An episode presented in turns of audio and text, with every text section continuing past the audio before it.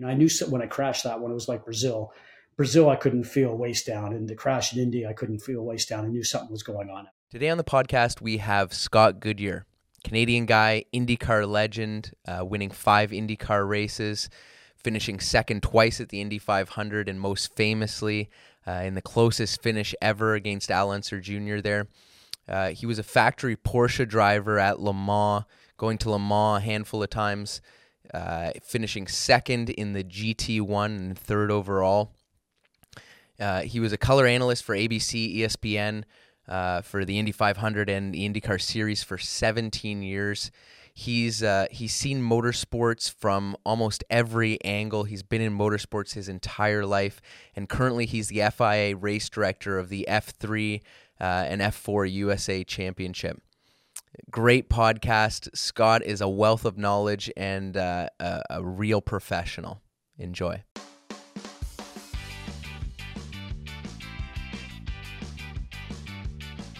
So I guess the first question is, did you grow up in Toronto, like downtown in the city?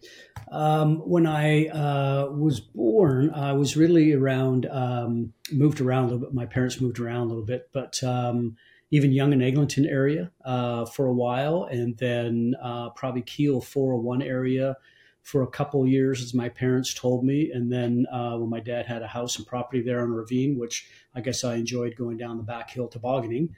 All the Canadians know that stuff. And then this was obviously decades and decades and decades ago. And then they came along with the Cloverleaf for the 401 and 400 and all that sort of stuff. So we sort of got moved out of that whole area, I gathered from what I was told. And then ended up moving up into Willowdale area, North York, which is Bayview and 401 area, and lived there for really all of my life.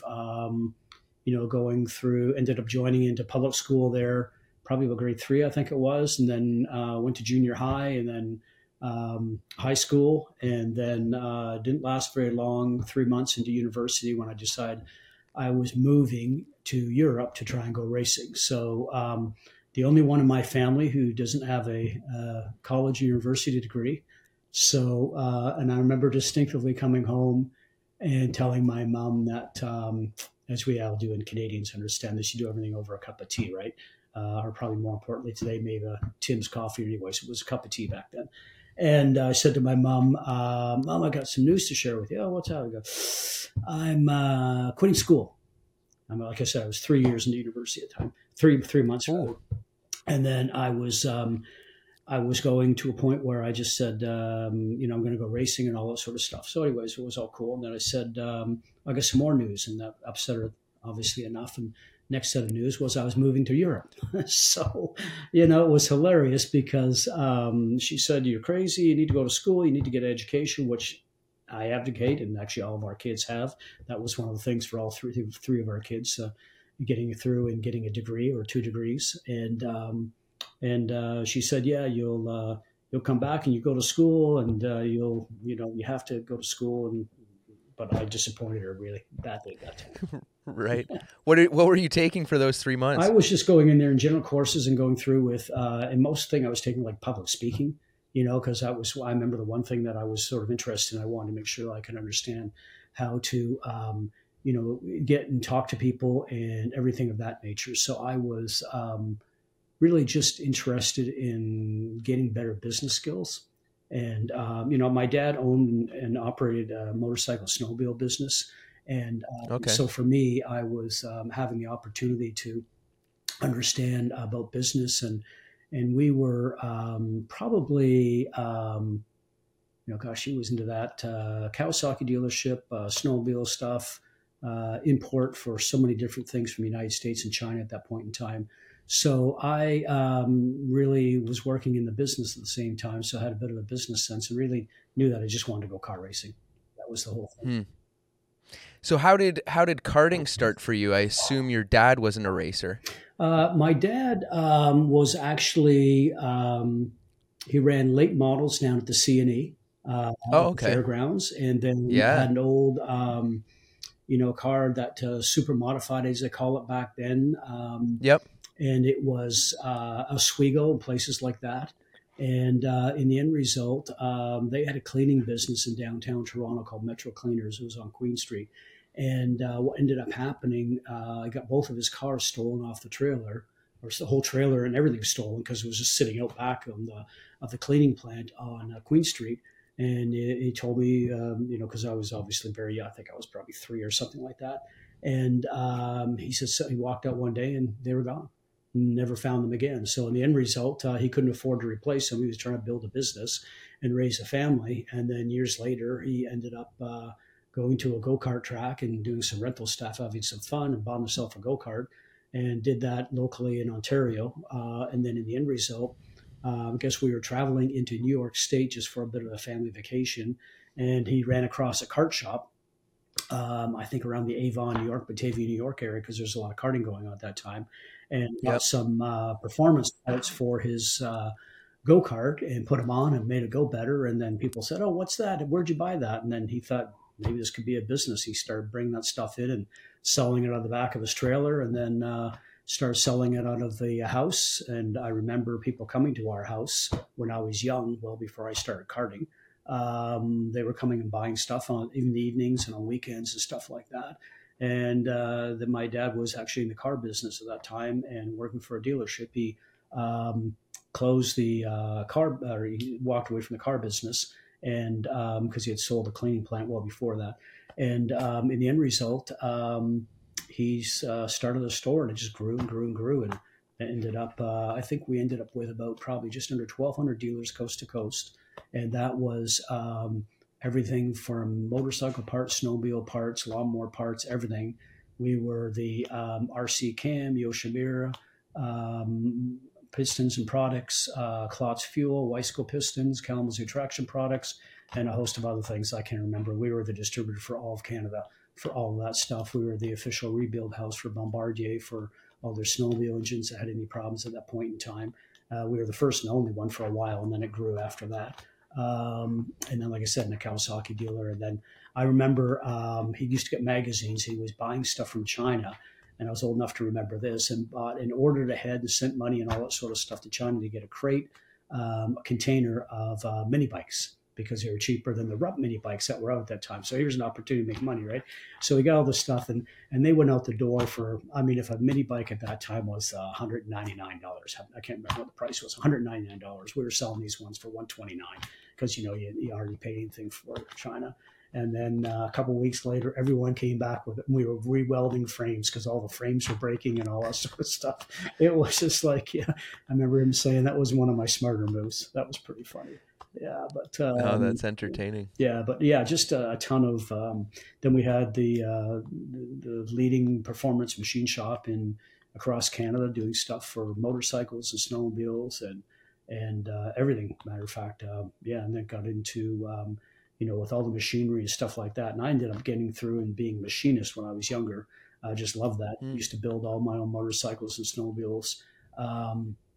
And then I started the karting stuff, obviously, at a young age of 9, because you weren't allowed to actually start until you were 9 at that point in time.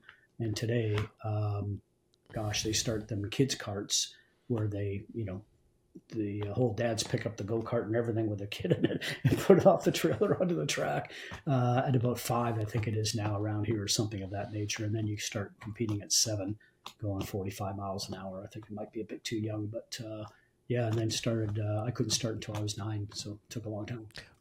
Right, and talking with Ron Fellows, he was saying when he started karting, just the difference in karting back then to now. It was so much more of a grown man sport back then, right. And and now it's if you're not out of karts by 14 or 15, you're behind the 8 ball kind of thing. You really are. I mean, it was amazing. And that was, he's got that coin perfectly because, I remember being, there's the junior classes and they were well attended, especially in the States. And when I was karting way back then, there was one major karting sanctioning body across really North America. It was called IKF, the International Karting Federation.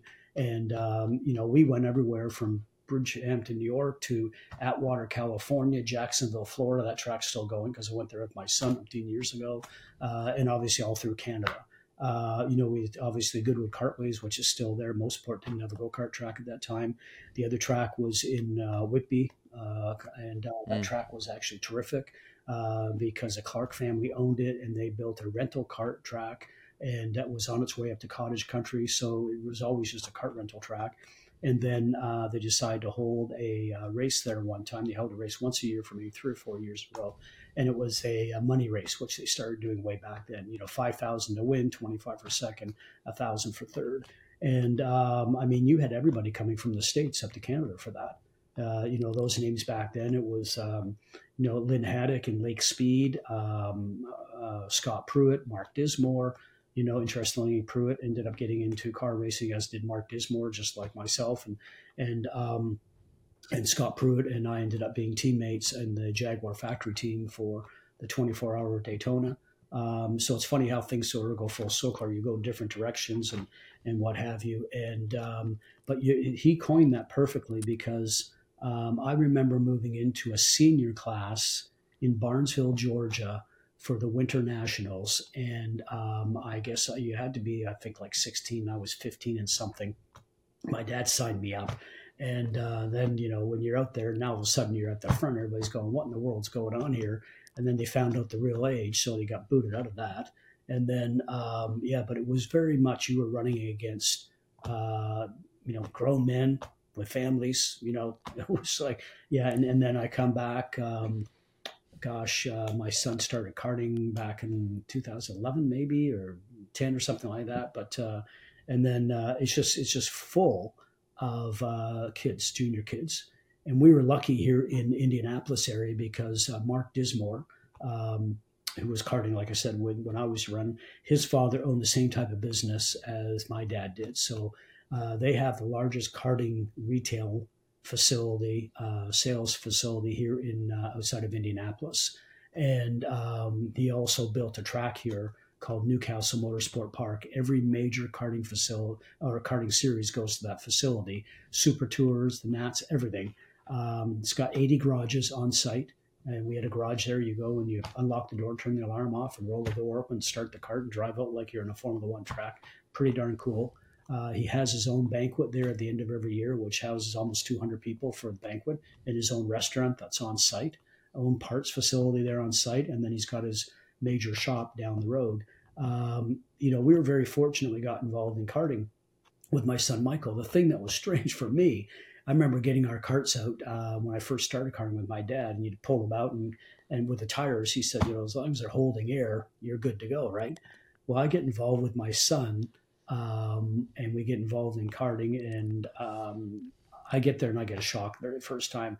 People are throwing 6 sets of tires on per weekend, and I'm going, well, they're not learning anything if you put new rubber on the time, but it's defeating what we're trying to accomplish here. And I was flabbergasted. And then it was, it was basically sports parents or hockey parents. It was completely different from what I came from. And my oldest son, who's 6'3", very athletic, was playing AAA hockey and for the longest time. And, I got into like the hockey parent scenario. And it was like, oh, my gosh. And then we had this karting stuff with my younger son, Michael. And it was like no better. The karting people, was just, I thought, my gosh, it was really an eye-opening. And the amount of money parents didn't mind spending is ridiculous, actually, and astronomical. And I still see it today with what I'm doing, running our F4 and our F3 and FR program. I see all these parents come out of karting, and the amount of money they're spending is enormous. No, it's certainly changed. I feel fortunate that I was kind of, during my time in karting was the last era of showing up with your dad and that's it, with, maybe a little trailer or in the back of the pickup truck. Yeah. But going back to your karting career, like you I assume you were quick right away and you really dominated. Was that where the, thought process came into your head? Like, hey, maybe I can make a living at it. Did you see anyone move from karting and go, hey, there's a real path here? And I get asked that question a lot over the years. I think at that point in time, it was fun to do. and enjoying it. Your friends were there all summer because you went up to Goodwood, or Georgetown was going at that point in time. And yeah. Of course, I mean, there's so many smaller cart tracks around that area before Whitby came on play. And then we started traveling to Batavia, New York, Avon, New York, and then we started really going throughout the states. And then in my karting, I started up running for the Margay factory out of St. Louis, Missouri. So I was going coast to coast. Cool. I honestly think, Gary, at that point in time, I'm not sure that I had, a plan, or there's probably, maybe that would be cool. I'm not sure if I thought about that young as a kid. I think only when I became probably like even 16, and then at that point in time, you're going through school and you're going to think, what am I going to do for a living? And then, somebody goes, we've got a car for you to drive. There's this people in the industry, Kalamazoo Traction Products actually had built a car that was running on a little oval circuit in Michigan. And my dad got me a ride. We went over there and I went around on one of these little oval things for, like a Saturday night thing or what have you. All the big cars were there and all that sort of stuff. I'm not even sure at that point in time I really thought I was going to be making a career in motor racing. I will tell you that I was probably 18, finishing off all the karting stuff that I was doing. We were running mostly huge, big national events that time, or the PK, the Pro Karting Association stuff at that time, which was money races. And like I said, coast to coast and what have you. I think for me, the turning point was when I went to my Formula Ford school at Mossport. It was a John Powell Formula Ford Racing School. I went there in 1979, obviously a long, long time ago. And I came home and said to my dad and my mom, I'm going to go racing. Not sure I'm going to. I was into everything at that time. I had my cars, motorcycles, was in music. I came home, sold everything. And just, with the exception of small little toolboxes for fixing my car.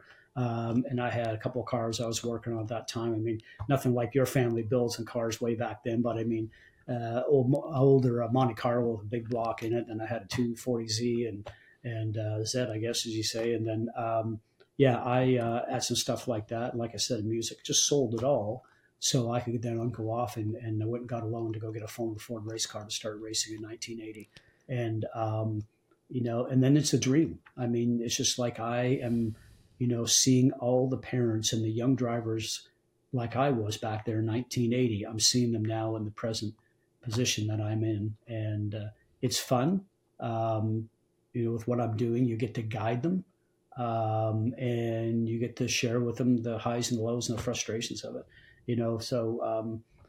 All that said, and fast forwarding a lot, I mean, we've got 5 drivers now that have come through our F4, F3, and FR, 5 drivers that are running Indy cars now since 2016. So there's some, certainly some enjoyment out of that. But man, it's a hard business to be in, of which I explained to my youngest son who was racing.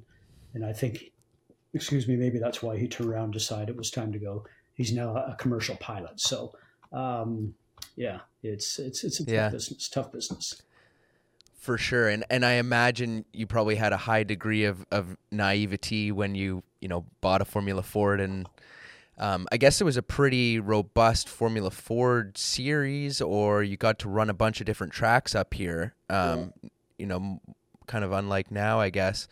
So you bought the car and just went racing. Yeah, my dad co-signed a loan. Took out a $20,000 loan at that point in time. Wow. And actually signed by a bank manager. Still remember him to this day. Doug Palmater was his name. And he was a carter himself. And my dad co-signed, obviously. So that was fine with the Canadian Imperial Bank of Commerce. And that was 1980. And naive. I mean, talking about that, I mean, gosh.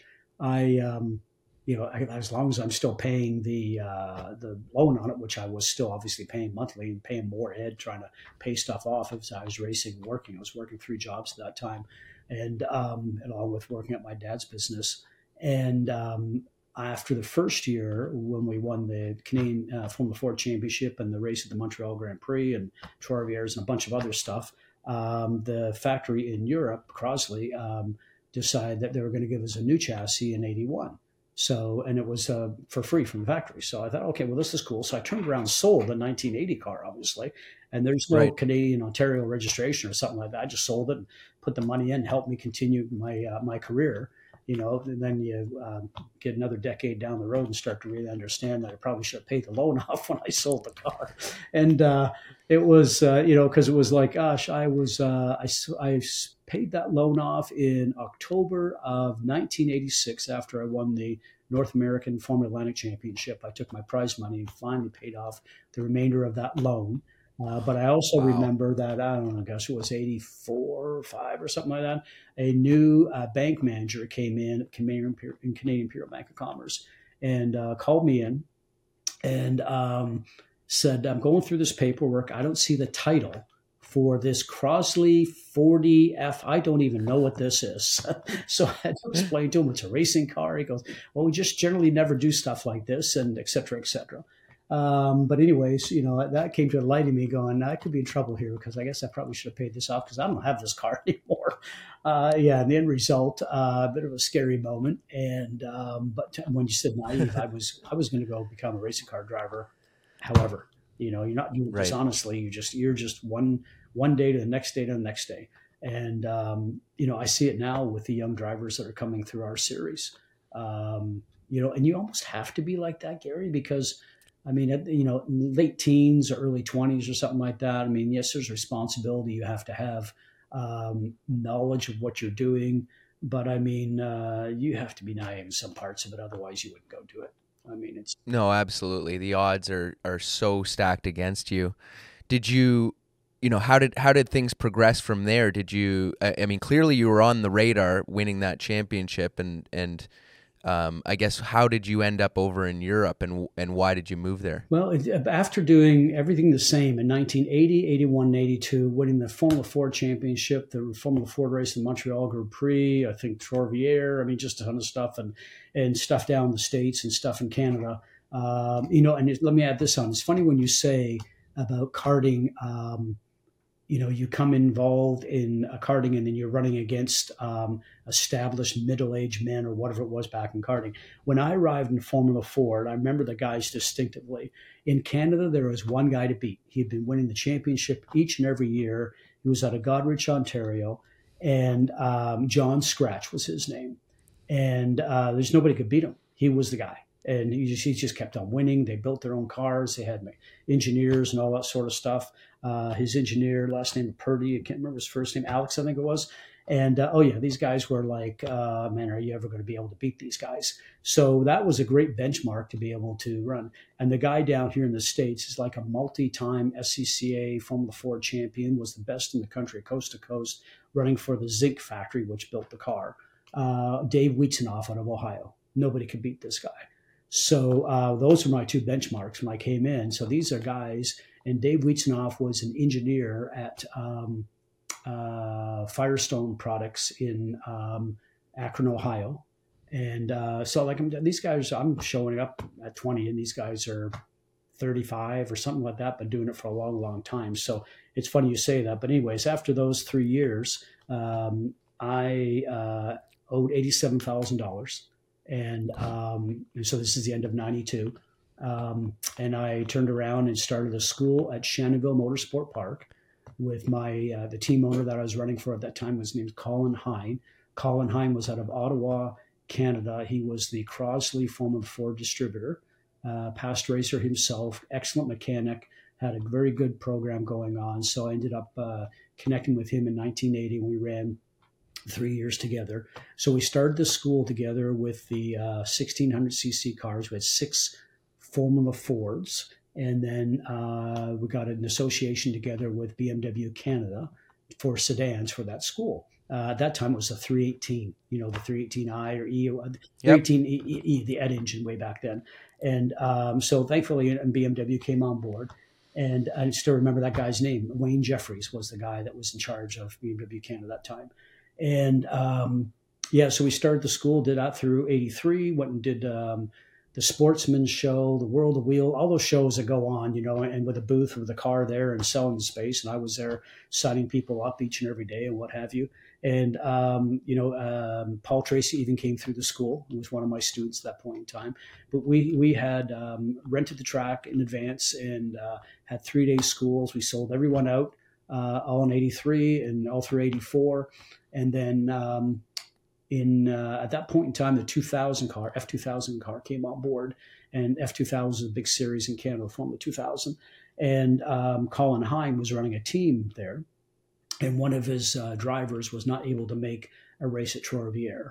And father said, we're finished racing for the year. He's going back to school, whatever the whole program was. Said, if you have somebody who wants to run the car, you're welcome to do it. And because the fees were paid for, it just needed tires and paid for and fuel and obviously the expenses, which I really didn't have. So, but Colin called me and just said, this is available. Do you want to try and go make money and see if you can run at Trois-Rivières? And I went, I hadn't been racing for almost 2 years at that point in time. So I jumped in my Formula Ford school car at Shannonville, warmed up a little bit.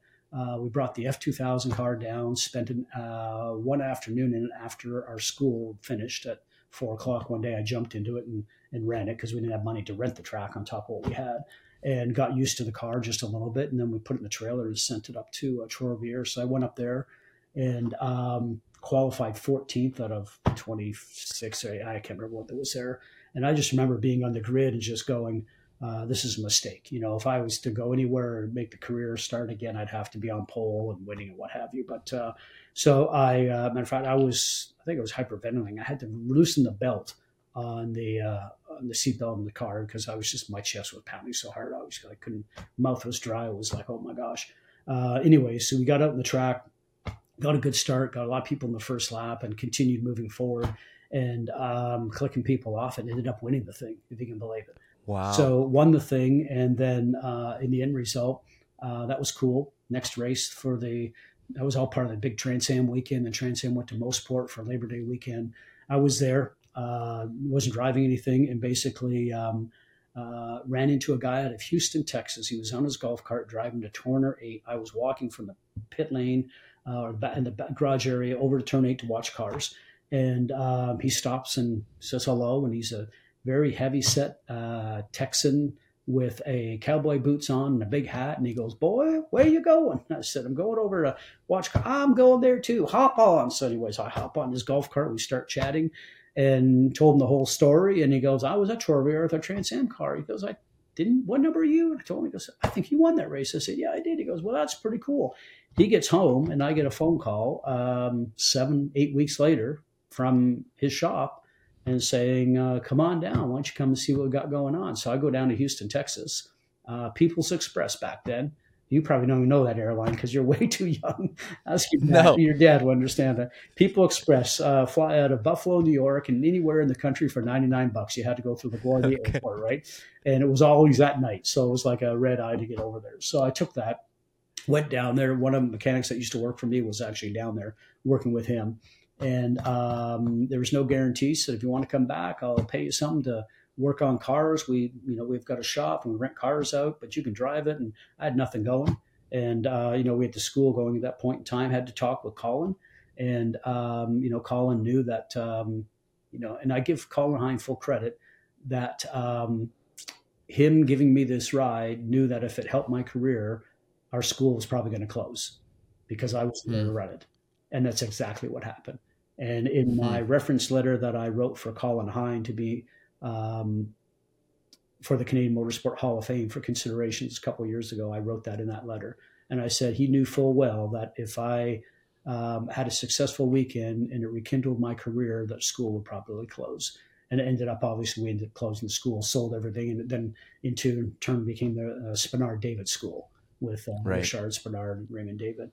And, but I ended up going down there and, we did a hodgepodge in 1985 of, a couple old Trans Am car races, C Sports Racer, ended up getting a Sports 2000 and then came up here and learned a lot of tracks, Mid Ohio, Road America, Elkhart Lake, tracks I'd not been to before, but that actually helped us a lot. And at the end of 85, he said, boy, you're doing pretty good. And What would you like to do next year if you had a Vinnie Carr? And I told him I'd like to go Formula Atlantic racing, North American Formula Atlantic champion. That's where you need to be, right? And because you get to run the Montreal Grand Prix, all that sort of stuff. And so he walked in one day at the shop. And he goes, I just ordered two brand new Rault RT4s and four Jennings motors. And I mean, it was, you know, it was like Christmas working with him, obviously. And he was an oil trader, and he didn't drive any of his cars because he couldn't really fit in them at all, obviously. Right. But he had his nephew, and you know, he just loved to do it. So that was sort of the thing he did. It was a little bit of a business. So yeah, we went for Atlantic racing in '86 and won the championship. Then he ordered ARS cars, which people today know them as Indy Lights or now Indy Next that Roger Penske's taken over. And Pat Patrick started that series way back then, ordered ARS cars and engines and all that sort of stuff. And at the end of the year, we were selling all the stuff that we had, the Raults and all that sort of stuff. And he walked in the shop one day and said, that's it. He says, we're closing down. And, I mean, the cars were not there yet. The ARS cars, Indy Lights cars were not there yet, but they're on the way, ordered. And his wife had served him with divorce papers, and and that stopped everything. So, you know, he had a Learjet helicopter. I mean, it was just, and then it was just amazing. Right. And we didn't have any budget issues. If you needed a motor rebuilt on the Atlantic motor, and we had spares, you just sent it out and got it fixed. It was like, I'd never lived like that before. It was like, wow. Right. I used to sleep in the back of my Datsun B210 in a Formula 4 race at Saint Air, Quebec, because I wanted new tires that weekend. And I was definitely going to buy new tires instead of actually going to a hotel, right? And obviously, yeah. It's like, and so I was like, wow. So yeah, so I came home. I remember they closed down. We finished the day before Thanksgiving. And I got in my car Thanksgiving of 1986, U.S. Thanksgiving, and stopped and got a hotel and ate at a Cracker Barrel, which is a big restaurant chain down here. And got back and walked out the next morning and got back to Toronto with not knowing what in the world I was going to do. So it was, but you know, fortunately got into some Porsche stuff up there. Got called to do a couple of Formula Atlantic races. And that was now in 1987. And in 1988, I ended up driving for Pfaff, or Chris Pfaff, and Bill Metcalf and group. Bill Metcalf was my best buddy and the manager up at Pfaff at that time. And that's when David Deacon started the Porsche series that had been going on there for a little bit, 86 and 87. And all that stuff, and ran some of the stuff even in 86 occasionally up there. And then came back and did more in 87. One of my longtime friends and managers was a lot of help and all that stuff, Rob Tanner, and, you know, and still keep in touch with Rob today. Matter of fact, we were emailing back and forth just a few weeks ago. You just never knew if you were ever going to make it. I mean, we're talking now, we're going on 8-9 years, still wondering if you're going to make it. And, you know, I don't know if I was that's the naive part that comes up, you know. Or I just wasn't very smart to figure out it may not work. I don't know what it was. Right. Yeah. I had David on the podcast actually not too long ago. We had a great chat. Was that you know, your exposure in that Porsche Turbo Cup series, and I guess connection with Porsche, was that how you got your foot in the door for the Porsche factory stuff at Le Mans? I think it was in a sense. Honestly, I think quietly behind the scenes. I honestly think it was probably Harvey Hudis, you know, and he's passed and never got a chance to ask him this, but I ended up getting an invitation, and it was really through Porsche Canada, Audi Canada, everybody in the series. And I think Harvey Hudis also, everybody quietly going behind the scenes to find something else for this kid to go do. And after winning the 88 Porsche Turbo Cup series, I think that's how I ended up on the radar with Audi. So I got an invitation to go to Europe and have an opportunity to do a test at Hockenheim in the Audi Quattros. Car. And Gary, you understand this. I mean, there's no sims back then. Right. You're learning the racetrack by looking at magazines and, you know, maps and races on TV and all that sort of stuff, right? And I remember flying over, being just nervous. I don't think I slept that much, and got picked up by the people from Audi, and went to Ingolstadt and the factory and everything like that. And then we're on our way to Hockenheim and stayed at the hotel. And it was all set up. He said, the person for out, he said, tomorrow morning we'll have breakfast down in the hotel and then we'll go next door to the circuit. And, this will be what we'll do. Okay. It was all, very tough on the language, but still getting there. And then the next morning he picks me up. We're sitting. He says, the test driver will arrive today. He's going to join us for breakfast and then we'll go next door to the circuit. So that's wonderful. We're sitting there having breakfast. And then obviously with the circuit just over there. And then, and me not knowing who the test driver was, I remember this like it was yesterday. I was such an idiot at that time. In walks Hans Stuck, being as tall as Hans is, and everybody in the restaurant goes, oh. And I said to the colleague that I was with from out here, oh, look at it, it's Hans Stuck. And the guy looks at me, goes, but yes, of course, that's your test driver today. And I'm going, oh shit. Oh, so yeah. I'm enamored because it's Hans Stuck, seeing, read about him and all that sort of stuff. And then found out he was my test driver I was going against that day. I was sort of sunk in my chair a little bit, so, but he was super, got to know him and went over there and we did our test programs. It was very short. I mean, it's as you get 10 lap segments over there. And the first 10 laps was to get out there and get to understand where the track goes and feel the car a little bit. Come in, make sure the seat's fitting and all that sort of stuff, head's good and all that sort of stuff, another 10 laps and then to get another more acclimatized to what's going on. And then a 10 lap segment to see how consistent you are and how fast you are. And then they went out and had two cars, Hans in one and myself in another, and just a back and forth to see how, you do it. So I'm out there doing stuff and I took times and passed him and we just went out and flat out type thing. And then came back in and it was very quiet and I'm thinking, okay, maybe I did something I wasn't supposed to do. I really know what was going on. So anyways, they asked me just to go sit in the motorhome, of which I did. And I thought, I'm not sure what I did, but I guess I'm probably bad. I have no idea what's going on, right? Because they're all talking in German and all that when I get in the car. And I'm in there, which seemed like for a day, I'm sure it was probably only 10 minutes or something like that. And then the door opens up and Hans steps into the motorhome as big as he is. And I get up and hi. And then he sticks his hand out, shakes my hand. He goes, Scotty, welcome to the team. And I cool. Went, whoa. Okay. I mean, I thought I was being pitched. I didn't know what was going on. Right. So obviously test went well. So I was pleased with that. And then got to run with him here in North America and got to know Hans quite well. And my teammate was Hurley Haywood, which we become friends. And I did more stuff with Hurley in the career with the Daytona prototype stuff and what have you. But yeah, it was just, it just sort of went from one thing to another, but you never knew, even in September of that particular year, if you were driving next year, you didn't know if you were making a living. I mean, making a living right. is just paying expenses and paying your insurance and paying your gas bill, being able to pay your flights and all that sort of stuff. And, and way before that, I explained this to all the drivers that I have now in the position I am. I tell the young lads that you just need to continue to put yourself out there and meet people. I was very fortunate early in my career at Mosport, sitting underneath an awning one time and sat at a table with a bunch of people and ended up having a conversation with a guy that was beside me. And he said, and I saw him again the next day at the track at Mosport. We started having more of a conversation. He was in old dock shoes, shorts, an old T-shirt and what have you.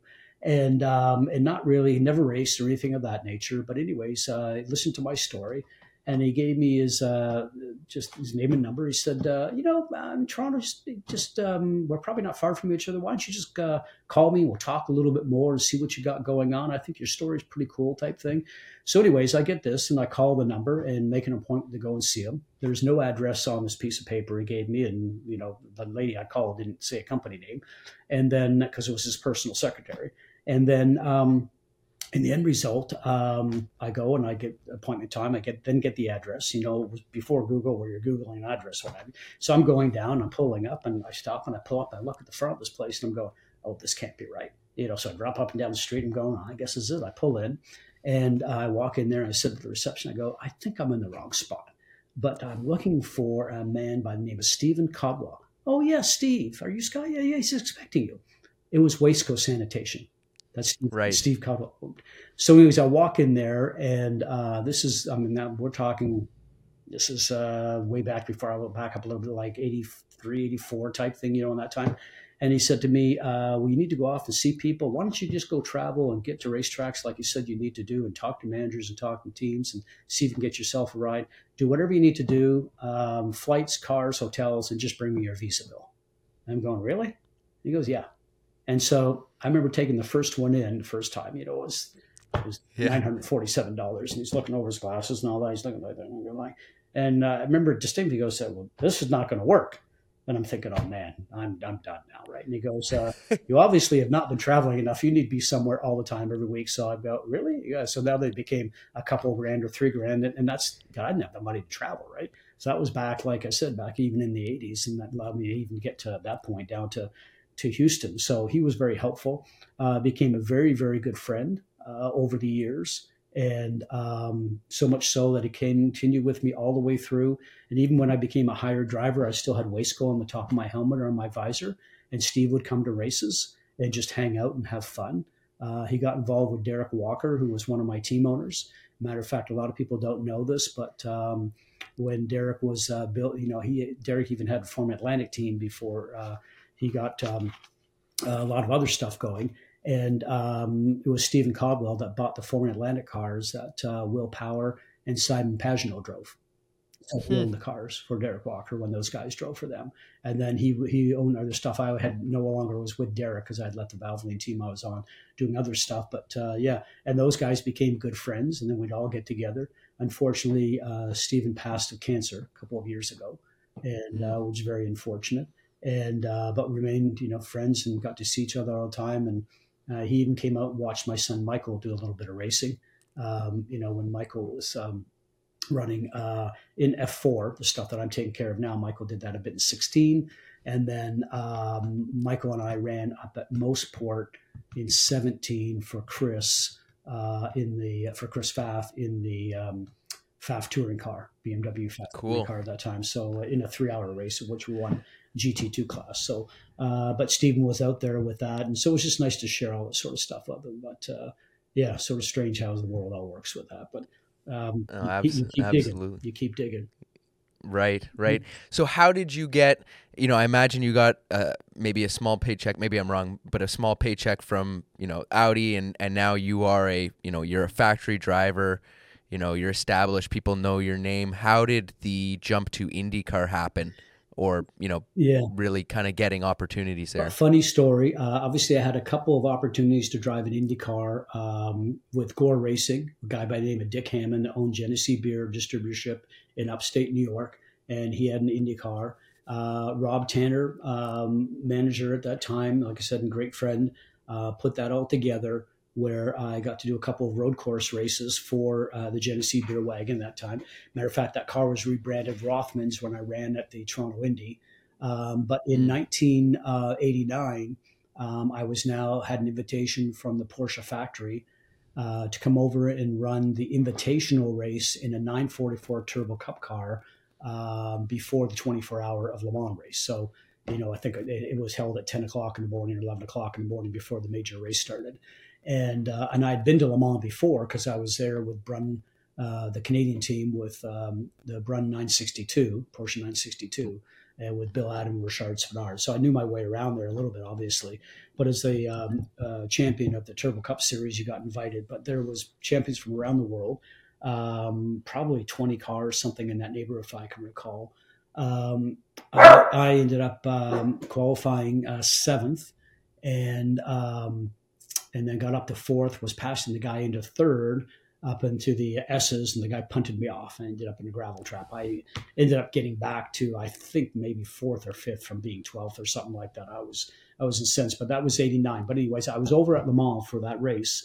And at that point in time, everybody over there, as you know, it stays at these big chateaus, everybody's together and what have you. Porsche Canada took a group over, and part of that group was good customers and business people and what have you. One of them was the customers there was Jim O'Donnell, founder and president of Mackenzie Financial Corporation.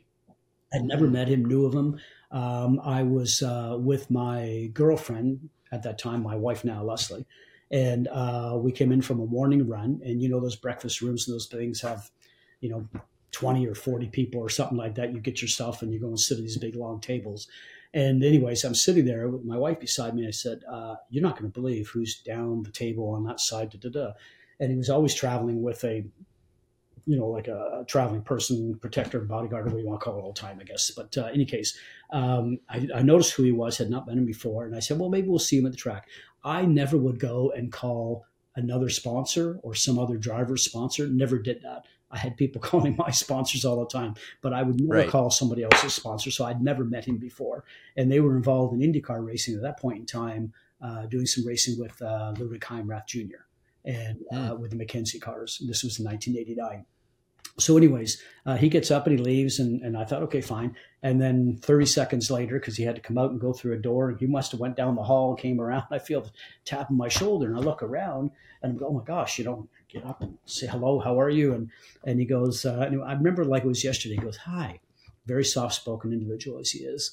Hi, I don't know if you know me, but my name's Jim O'Donnell, and I sponsor an IndyCar team. I don't know if you know about it, right? And I'm thinking like, dude, yes, I know all about it. You know, I just haven't been one of the guys that's on the phone calling you type thing, right? And he said, well, I'd be interested in talking to you if you wouldn't mind, because we're thinking of running two cars this year at two events, one being Toronto and the other one is a big market for us just outside of Chicago at a track called Road America. And do you know the track? You've been there? Yes, I have. I said, oh, yeah, sure. I know that. And he goes, okay, I'll be back next week. Can you please, would you like to come down and see me? I said, yes. And I was staying the next week because I actually had the engagement ring with me to get engaged to my wife, right? Let's say at that time. So we stayed the next week. Very difficult. I was almost like telling her at that point in time, we got to go back to Toronto. Right? I was so anxious to go meet with him, right? But being through so much of this stuff and highs and lows, I thought, okay, well, getting excited, something may not happen here. So that whole thing goes. So anyways, we got back the next weekend, and I remember I distinctively called now a week later on Monday, and I think like 9:01 a.m. or something like that I'm calling. And I remember the lady's name, Deborah Kemp, was the lady that I called. She goes, hi, yes. Oh, yes, he was expecting to have a call. Is this Thursday work for you? I go, absolutely. You know, I'm the one. So I get down there like Thursday. I don't think I slept Monday, Tuesday, or Wednesday night, right? So like Thursday morning, I'm down there and going to meet him for lunch in downtown, the big tower and all that sort of stuff. And had lunch and a terrific gentleman, and ended up doing a couple of races with them in 1989 at Toronto and at Road America. And then got invited to come and be full-time starting in 1990. So, you know, it's funny because as much as you are chasing sponsorship, you are on the phone to teams. And I say this to all the drivers that are in the series that I'm doing now. You just need to make sure that you put yourself out there all the time, communication, and you never know where stuff's going to show up. And you know, some of the stuff that you chase, you get. And this is stuff that is odd, like running into the Texan at Mosport on the golf cart. Running into Steve Codwell, sitting beside him at a group table of a bunch of people that were all sitting there chatting and, you know, didn't know who he was or anything of that nature. You know, just all that sort of stuff. And my point to this is that I tell the drivers all the time, you are eat, breathing, sleeping motor racing to be successful on the track. You are representing motor racing. You are representing yourself off the track. So anytime that you go and do something that probably you shouldn't be doing, that's the stuff that usually gets seen sometimes. And it's sometimes, and I explain my stuff that I talk to them, whether I'm in group settings or individuals, and I tell them stories and just tell them that you just never know. Somebody may turn around. And I said, if you're really pleasant and, you know, they take a liking to you, you can turn around and end up finding sponsorship. And, you know, and a 15-second quick story on that. And that happened in our series probably 3-4 years ago now. There was a young driver at Mid-Ohio had got to know a owner of one of our SVRA. SVRA is the vintage racing stuff where these guys come in their own planes, have their motorhomes. It looks like an IndyCar paddock because you've been there, you've seen that. And our group owns Trans Am, Vintage Racing, SVRA, F4, FR, all that sort of stuff. And then, so anyways, this young driver liked one of the cars because his dad was looking at it, liked the car. Started having a conversation, all that sort of stuff with this one team. Won't mention names or teams, anything like that. So he's walking from the paddock area back up, and the gentleman comes out, and he's in his 50s, very wealthy. Hey, how'd you do today? Oh, we blew a motor. Oh, my gosh. Well, when's qualifying? Well, it's this afternoon, but we're not going to probably make it because we don't have a spare motor. I think we're going home. And he goes, oh, was there spare motors from here? He goes, I'm sure they're around here, but we just don't have it. And he was with his buddy driver, right? And then he said, just a second. He walks inside, comes out with his checkbook, and he says, how much is a motor? And he stands there with his checkbook and writes a check for 14 grand, hands it to the young man. He says, go buy yourself a motor. And, wow. And it happened. Yeah. Amazing. And he bought the motor and just go, he went to the team owner. Team owner came to me. He goes, I don't know what to do with this. I mean, because he says, you guys own this SVRA stuff and what have you. How does this all work? And so you just never know. I mean, 14 grand to him was like probably you and I going out to, McDonald's for a big breakfast or something, and, right. And it's all about who you know. And cause I mean, in our series right now, we've got families arriving in their planes. And then we've also got families that are arriving that are weekend to weekend. The Canadian Patrick Woods Toth, who won the F4 series this year, comes out of Ron Fellow's karting program, races at Ron Fellow's karting program in Canada, runs for Trevor Wickens, which is Robbie Wickens' brother. And I had never met him, had never heard of him. I started a Karts to Cars program down here in the States where I take kids out of karting from high-level programs. Ron Fellow sends me a driver, Mark Dismore, that has the facility here in Indianapolis. I take a couple of drivers here. I'm calling upon all my friends to send me drivers. Will Power has a kart team, so I call Will. He sends me a guy. And, I take these four guys one year to the Radford School, which we have an association with out in Phoenix because they have our F4 cars. And it's Patrick Woods Toth, and he was race to race. So he got to the first race and did well. Was on the podium every race, the first three races of the year last year. And then he didn't know if he'd make the second one because he's out looking for money. Ron Fellows is trying to help him. And then he gets to the second one. Now he starts being up in the podium again. Now he's leading the points championship. Now he's won a race. And then lo and behold, Carlo Fedini comes along from Orlando Corporation that owns Mosport and says, let's give this guy a shot. Now he's got Orlando on the side of the car. But he started all last season in 2023, not knowing if he was going to the next race. And then, so you've got that level of it. And then you've got the families, like I said, showing up in their own planes in our series. And that's how it works. And that's, as much as people complain about that being the, the reality of the sport, I've done a decent amount of homework just by the nature of, looking up old cars and old race car history and whatnot. And that was certainly the case back in the, the 20s, the 30s and the 40s. Yeah. And then, my question to you, I guess, is, do you really think that those, 70s, 80s and 90s specifically, were they really kind of a golden era of motorsports where there was more opportunities for drivers? You're making me a little older than I am. So, I mean, I can't tell you on the 70s and stuff. No, I know that. So that's okay. It's interesting when you say that. And, and I guess, and I'll tell you a quick little story in my world that tells you how that is. It has changed dramatically. We talked about how different it was just going karting or going car racing or what have you.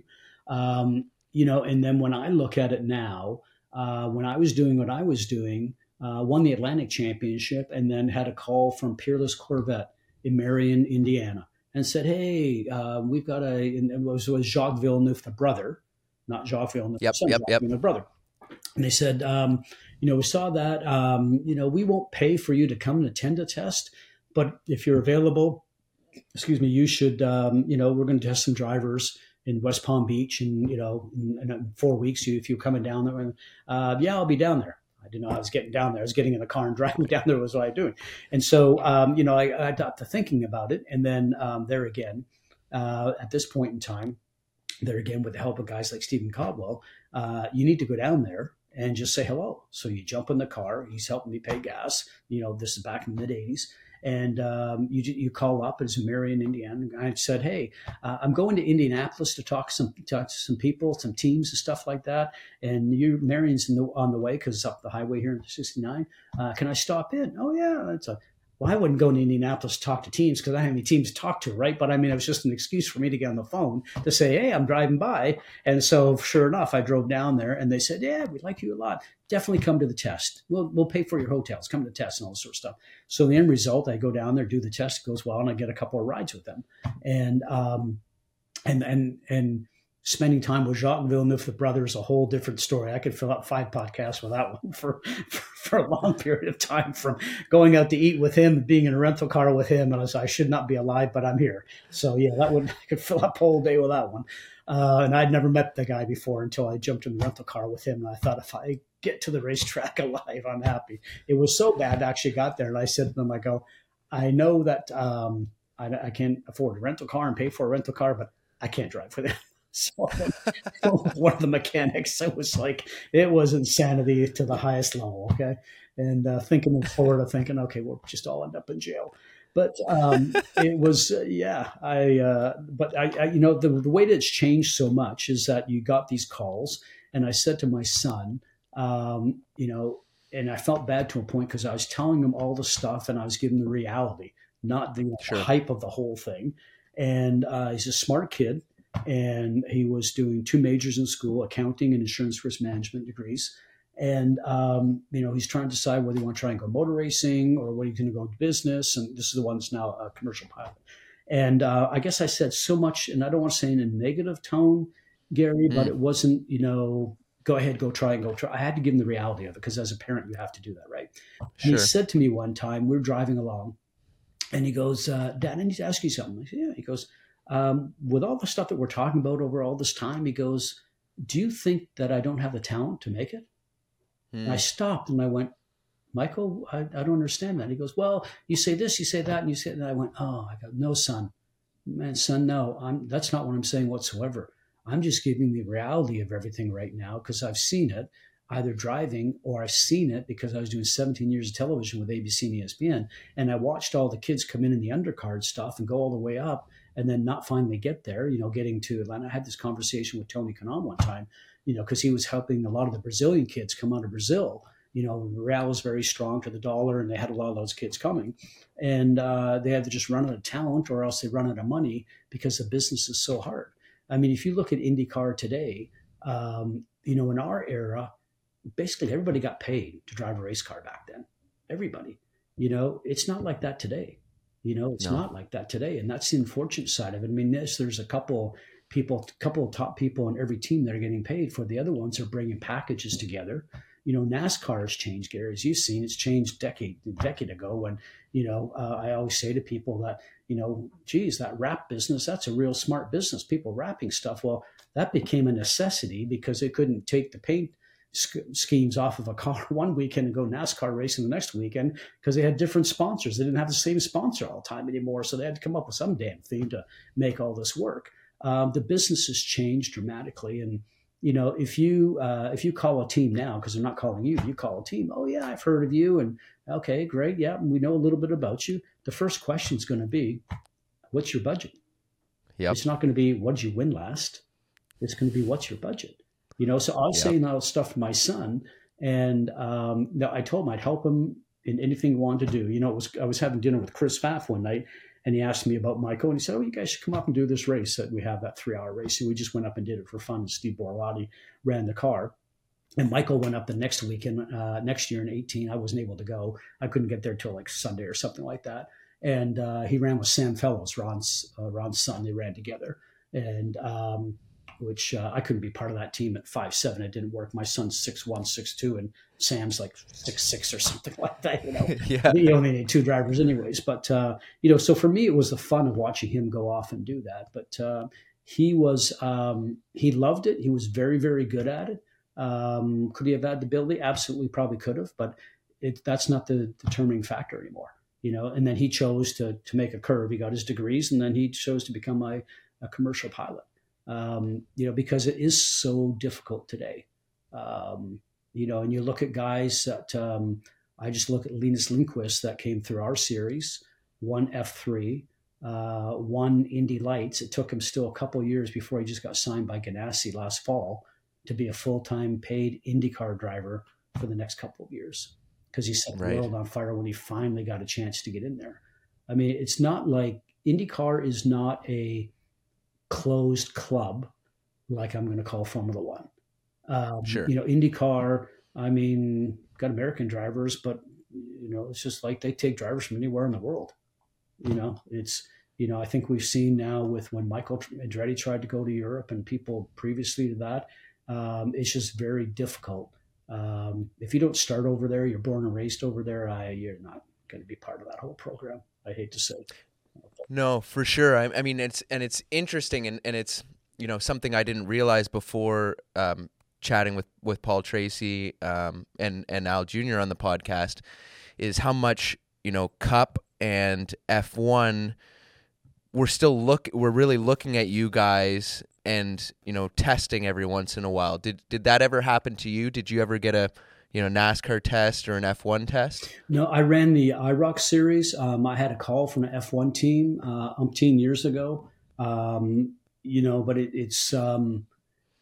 you know, and I didn't really get that far down the road because I knew the business and we went through some conversation, sure. You know, and they go up, you know, and we've got $1 million set aside for the driver's budget. But if we really know what's going on, you spend all that traveling, number one, anyways. You know, the fees and what have you for FIA licenses and that sort of stuff. You eat a lot of money up there. I have no idea what the insurance cost is there. I know when I finished my last year of racing Indy cars, I was paying $55,000 a year insurance because you need temporary disability, permanent disability, excessive medical. You need life insurance. I mean, if you're going to run it like a business and do it properly, you need to be covered on all those areas. And then you need, obviously, a fair amount of that is covering your salary. So if you don't, you know, if you can't drive. So, you know, and there's, you know, and I feel bad because I know there's people out there today, probably in endurance cars and Indy cars and what have you, are not insured. And let's hope sure. In most cases you never need it. But then again, you know, it's if you have a temporary disability, which I've had a couple of times because I had obviously broken backs twice and then other stuff that I crashed with and what have you. This is obviously well before safer barriers and all that sort of stuff. You know, you need to do it and run it like a business. And it can be expensive. But I mean, yeah. So the F1 tells you, oh, we got $1 million set aside for you. And da, da, da, da. It's like it doesn't mean a whole lot. You know, that's in, and the thing is, it's not with a great team. I never had an interest on the NASCAR stuff, never even looked at that. Was invited for the IROC series, which obviously I accepted 1 year. Mm-hmm. And then I did Daytona and Talladega. And then, unfortunately, I had crashed in the IndyCar and broken my back at Indianapolis that year. And it was my final year. And then so Al Jr. came in and took over the last two races for me that year. So, but I got in the IROC car at Daytona, and, you know, you come out of the pit lane, Daytona's a long run all the way up until the turn one, you know, on the front stretch there. And it's big, it's loud, and, you know, the gear shifters like from here back to the next loop and all this sort of stuff compared to what we're used to. Right. And they had a great group of guys teaching you. And it was the most fun I've had in a long time with that stuff. It was really, really fun. And then I'm getting up there and, you know, the track starts to move and like that, you're banking and stuff like that. And so I'm going with it. I remember this like it was yesterday. And then I'm going and like I'm moving the steering wheel. It's just like if I move that steering wheel that much in my Indy car, I'd be over in the infield, right? And I'm moving the steering wheel like nothing's happening. And I'm thinking, shit, the steering box is broken on this thing. And I'm going along and then finally, you know, it's, oh, there it is. And then the banking comes and then you start, okay. So it's like this much movement on it, you know, and the shifter was like from here to here, 4-speed and all those sort of stuff. I was as foreign on that thing as, you know, it was like being in different countries. So I got the hang of it a little bit and then, you know, got to feel not too bad with it at Daytona and had some fun. But a couple of times I got left, got left out and stuck behind and got way back. And it actually ended up being Dale Jarrett was behind me. And I look in the mirror and I don't know all the codes and all this hand signals, stuff like that. So he's bumping like this and we're now catching back up to the pack, right? And so I'm thinking, oh, yeah, I know what I'm doing. Let's this hand signal, whatever. We get up to the pack, and I'm thinking, and I go, I'm pointing this way. I'm going to go this way. Evidently, I didn't know what I was supposed to be doing because I don't know if there was hand signal on it. I just looked at it, and I thought, this will be the place to go. And I go like that. I do this, and I move, and I go up like that. And I look in my mirror, and phew, he's down this way. He's left me. Okay. Oh. He used me to get back up to the thing, towing like this 2x2. And then, and then we got up there. And so I ended up finishing 7th or whatever it was. And then I looked at him afterwards and I go like that. And he goes, oh, sorry, man. I had to go a different way. I was just like, yeah. Okay, I'll see how this works.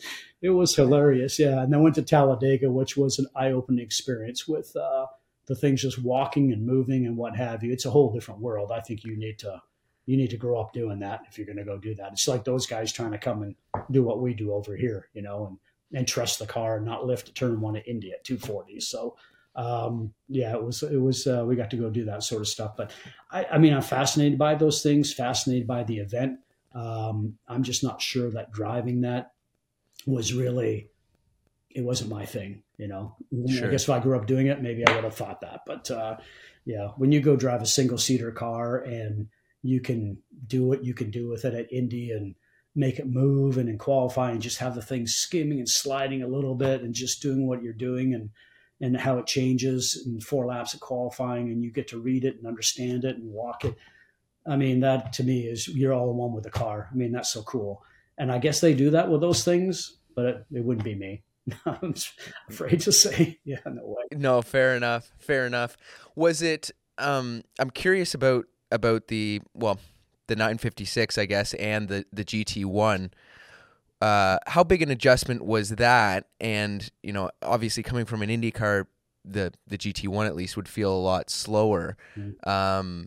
But I mean, I guess your first time at Le Mans, was there, they just had the one kink there? Like that would have been a little bit hair raising. Yeah. You know, even. Yeah, it was, in the Brun car, you know, those things are supercars, and, you know, they said, we go over there, you guys, you can get on the track as early as Tuesday. You get to run every day, lots of testing, all this sort of stuff. You go, okay, well, all sounds good, right? So off we go with Bill Adam and Richard Spadard and myself and what have you. And then Bill had been there before, but Bill wasn't around Canada because he lives in Florida. So, you know, we chat and talk, and anyways, you all meet up there. And then Bill goes, well, no, we don't run all day. He said, no, they just, because it's public roads. The roads are going during the day, and then they close them off at 5 o'clock, and they do it very efficiently, very quickly. And then everybody has their driveways coming out of their property on these county roads. The guardrails are sitting behind the guardrail, but they come along and they put a piece of guardrail there, bolted in, and it becomes racetrack. So you're in your house if you haven't made it there by whatever time it is. Right? And at 11 o'clock at night, they come and take it down, open the roads again. So, I mean, yes, there is testing every day. It's a lot shorter than what they actually say it is. And then the other side of it too is, you know, it does stay light out for a long period of time, but no. So by the time we got to go racing that year, you know, I'm not sure. I mean, if I had a dozen laps around that place, I really don't know. And this is pre-sim, obviously. So, wow. And I remember because it looked like it had a little bit of rain. So we got introduced to, you know, some of the Porsche drivers and what have you, one being Hans Stuck. And I remember Hans, and question was, Hans, the kink, flat out? Yeah. Okay. In the rain, flat out. Yeah. That's of course. Yes. Okay. Fine. Oh my goodness. And so then, and I saw him later on, I said, oh, it's really like that. And he goes, yes. He goes, but Scotty, one thing you don't do. I said, what's that? And he goes, you don't look out the side window. It's so fast here. Just keep looking forward. You're so long, and you go and you long straight away, and you start thinking, the mind goes, you look out the side windows. And I've been out for practice once, and I'm thinking, looking out the side windows. Are you freaking joking me? Are you kidding me? We're doing 235 or 230 miles an hour and like this. And I'm going, seriously. But oddly enough, once you get going after a while, then it all starts to slow down. It's like anything you ever get into, like being in Indy. I tell people, you know, it feels like you're going 100 miles an hour on the highway at Indy because that's what it felt like, right? Obviously not. And then, but this was the same thing. And then you sort of get to that point where it's like that. It only had the one kink at that time. When I went back for the GT1 program with the Porsche factory team, which Stuck was on that team, and I'm sure he was the one that got me an invite to go do it. It was Stuck and then Bob Wallach and Terry Bootsen in the 25 car. And then I was with Yannick Damas and Carl Wendlinger and myself in the 26 car. And so we finished second and third overall, first and second in class. We were second class, but third overall. And yeah, that car, we had the kink, both the kinks in that point in time, and or chicanes rather, along with the kink. I can only tell you that thing is like a single seater car. That thing was absolutely amazing. You got as much speed again in between the two kinks, one obviously one way, one the other way, and you hammered on those brakes as hard as you could on the ABS. You came up to the point and just hammered them, bump, bump, bump, like that through there, and then you got back in the gas. It was like driving a single seater car. One of the nicest things I've ever driven. Yeah, absolutely. Absolutely just tremendous. And I had a teammate crash in practice in the evening, and the thing came back in the back of a flatbed. I looked at it and I thought, well, it's never going to be fixed. We're done. And then the next day came back and it was ready for practice. Got into it, you know, in the back of your mind, you're always wondering, okay, got rebuilt. Is it going to make it all the way through? Never a problem. I mean, wow. And that was the year in 96 where I was scheduled to be with them and do testing. And I was supposed to be in Spain, and I ended up having the rear wing failure in Rio de Janeiro with IndyCar, and I broke my back. And so I was there until Thursday because Dr. Trammell had to make a class for me. They'd measure it and then have it made in Indianapolis. I got flown there to clamshell you together to bring you back to Methodist Hospital because he doesn't do anything anywhere else in the world, right? It's all down at Methodist. So I got there, got flown back on Thursday, ended up going and landing in the Methodist and what have you. And then and I ended up, we always call it the driver's suite at Methodist Hospital. I've been there twice. It's top floor in the corner. Nice window view, sunset and all that sort of stuff. Not that you want to go there, but that's a nice area there for your family. And it's, you know, so I got back and I thought, okay, hopefully I can still run this. Dr. Trammell would not allow me to do the Indy 500 because it was too close to the crash, number one. Mm-hmm. Number two, he said, you can't hit a wall because, you know, you're going to have an issue, obviously. So I may let you go and run Le Mans, but, you know, it's going to be a close call. And I go, Terry, you don't understand this. I mean, you can count on two hands how many people have driven for the Porsche factory. I go, if I don't do this now, I'm probably never doing it. So you need to understand, I'm going if you're like that. And previously, conversation was weeks before that I said to him, and he's a good friend, so we were having a banter back and forth. And I said to him, he said, well, I'm not sure you're going to be ready for the Indy 500. And I said, well, yeah, I'm going to run. He goes, okay. We went through this conversation every day. He'd come in and check in the room. And then one day he said to me, he said, okay, I'm running. So, and he goes, oh, you are? And I said, yeah. And he goes, oh, how are you getting your license? I said, well, I have a license. And he goes, oh, well, how are you getting your insurance? I said, well, I have insurance. I don't understand what you're asking me about it. And he goes, and Terry looks at me and goes, yeah, you do have both of those, but until I sign off on both of those, you don't have either one. So you don't have a license to go back to racing, and the insurance carrier is not going to cover you in the car if you get back in the car until I tell them that you're healed. And I'm going, Terry, my good friend, how are you? Yeah. Like, yeah. So he still didn't allow me to do Indy because obviously the speeds and hitting a concrete wall, but he did allow me to go to Le Mans. I missed the testing that was going on, you know, at all the places in Europe and in Spain and what have you. So I never got to drive the car until I got over there. I got over there early and went to Stuttgart and did some testing at their test track.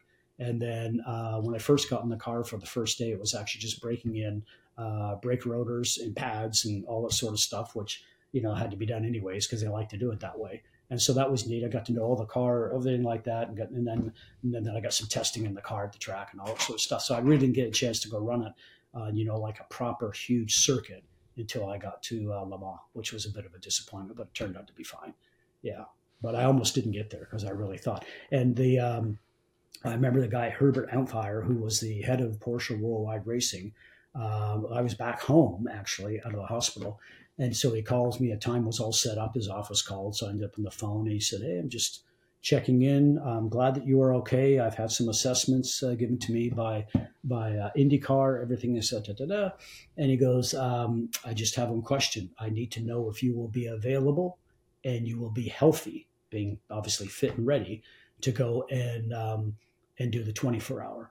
And I said, oh, yeah, it's fine like that. And he let me say what I was going to say. And he goes, but you need to really understand what I'm asking you.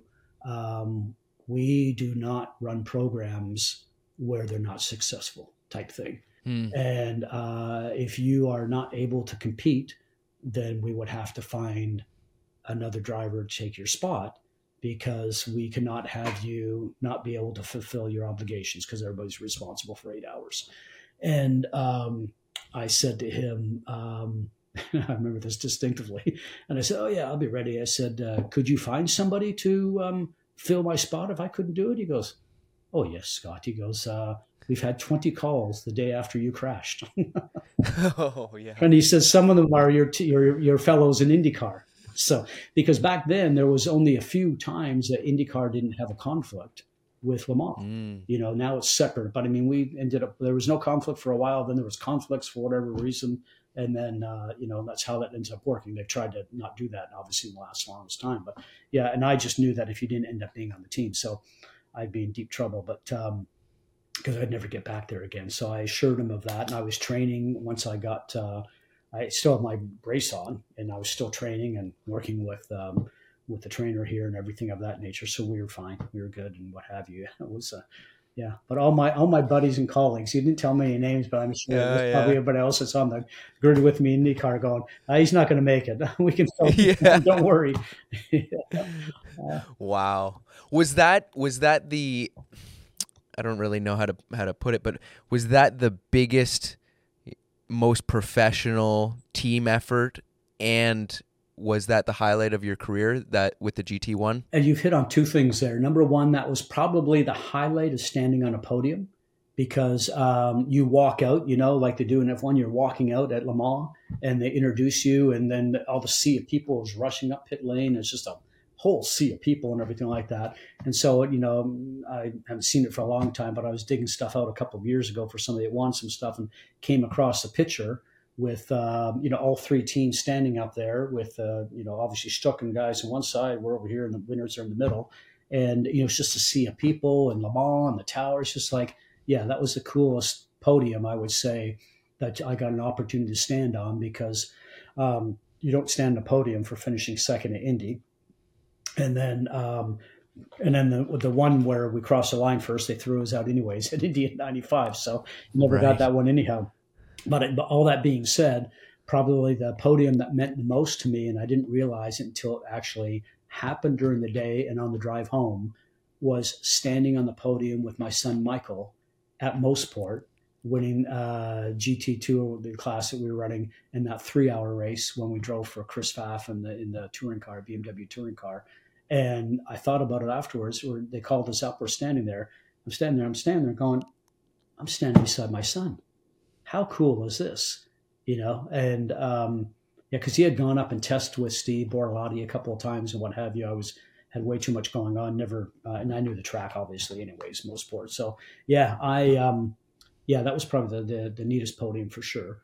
You know, but I, you know, and I think that when you look at it, neat moment, certainly if we think about Daytona, Le Mans, Indianapolis, I mean, three places that you want to stand the podium. There's no real podium, obviously, at Indy, but certainly the coolest thing. Team-wise, I think I realized when I got to the Audi factory team, when I went to their factory in Ingersoll, that I walked in there and saw all the cars, all the engines in the engine shop, the amount of technicians and mechanics and white coats and stuff like that. I'm just going, okay, wow. I couldn't even understand how that was. Stuckey and I did a test for Audi later that year in the fall, because they were looking at running full-time in IMSA starting in 1990. So I went over to Europe, and we went to the south of France and did a week of testing to just run engines and gearboxes and stuff like that. We started in the morning at 9, and then they had a big sliding seat, because he's 6'6" and I'm 5'7", and then so it was him and I. And every day we'd start and then come in. It wasn't a pit stop. They'd go and check the tires and all the stuff. The next guy would get in. It wasn't a big delay, but we ran up until lunchtime, and we did that. On the fourth day, we actually had a gearbox failure. And it was in 2 o'clock-ish in the afternoon. So they said, we're going to be done for the day. You guys can go back to the hotel. So we went back to the hotel. And then talking about driving along with somebody in a rental car, where do you want to hold on to what's going on? That was another story. And and then we went back and we did 5 days of testing there. And so I really thought that, you know, I was going to run for the Audi factory in 1990. And because that was offered, we were in discussions about that starting at Daytona. And then, you know, we had those discussions late in the year about going and running with McKenzie full time. And then obviously I want to do the IndyCar thing. So that's why that ended up happening at that point in time. But, you know, just there doing the testing with at Hockenheim, then doing the stuff with at the racetrack with Audi Germany, those guys there. And then, just think about how do you compete against a Penske? That was the thing that was in my mind. And then when I went to the Porsche factory team, being at Stuttgart and then being at Le Mans, it just gave me a real understanding about if you are able to be competitive in IndyCar back in that era when Penske had his own chassis, he did all the development on the Goodyear tires because it was the only tire at that point in time. So when you got your Lola or March and you start the season, you got tires that were tuned around the Penske chassis. And it took you races, months before you could figure out what in the world you need out of your car to hopefully be even competitive. So if you were competitive back in that era and you were able to stand the podium or win races, I look back on it now, it's probably more special than I thought it was at the time, quite frankly. But that, when you just think about the level of the Penske team. And since then, when I was doing television, I've actually been to Penske's shop in North Carolina that he has a 430,000 square foot old Kubota factory, tractor factory or whatever it was. And the reason I was there is that Rusty Wallace was doing TV with us for 1 year in single-seater stuff in IndyCar because he was going to be on the NASCAR program the following year. So they had to get him ingrained in television so he could understand what's going on. So he came and spent a year with us. And after the Watkins Glen race, we went back and we jumped on Rusty's jet and we went back to North Carolina. We were going to hang out for a couple of days. And then we went over to, we saw Rusty's shop and what have you. It's funny, the guys, all of their airplanes, all in the Concord Airport, they don't drive from the Concord Airport back to their shop or something like that. All the shops have these big heliports sitting out front. It's only a 25-minute drive here. It's really not a bad thing, okay? And it's countryside is beautiful, right? But you wouldn't want to drive it, right? So then you get out of the jet, you get in the helicopter, blah, blah, blah, blah, like that over there, and you land right at the race shop and everything like that.